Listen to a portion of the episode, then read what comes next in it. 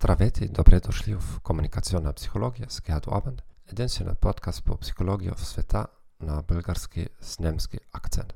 Днес ще говорим за експресивно писане и за изследване на професор Джеймс Пенебека от Тексаския университет.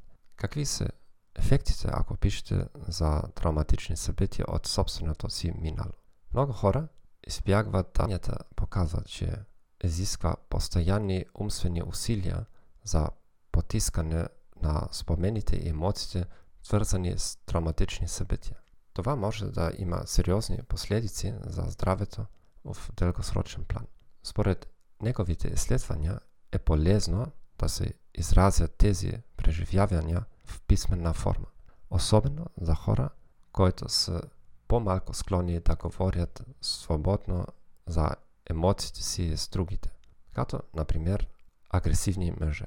Ето списък на предимствата на експресивното писане, който се документира ние през годините. Имунната система функционира сравнително по-добре, намалява гнева, депресията, както и симптомите на синдром на посттравматичен стрес при двойки. Това прави хората по-добри слушатели, говорещи и приятели и партньори. В повечето от проучванията на професор Пенебека, участници трябваше да разкрият писменно травматични събития 3 или 5 дни за около 20 минути всяка сесия.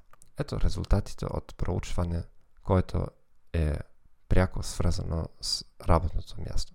Техническите експерти на средна възраст, уволнени 5 месеци, 5 месеца преди началото на проживането, са имали по-голяма вероятност да бъдат найти отново, ако са писали 5 дни за травмата, че са загубили работата си.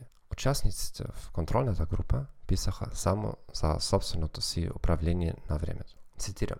8 месеца след писателските сесии, 52% от групата с изразително писане са получили нови работни места в сравнение само с 20% от участниците в управлението на времето. Двете групи отидоха на еднакъв брой интервюта. Единствената разлика беше, че експресивните писатели получиха повече предложения за работа. Благодаря ви, че слушате този подкаст. Желая ви приятен ден и до чуване.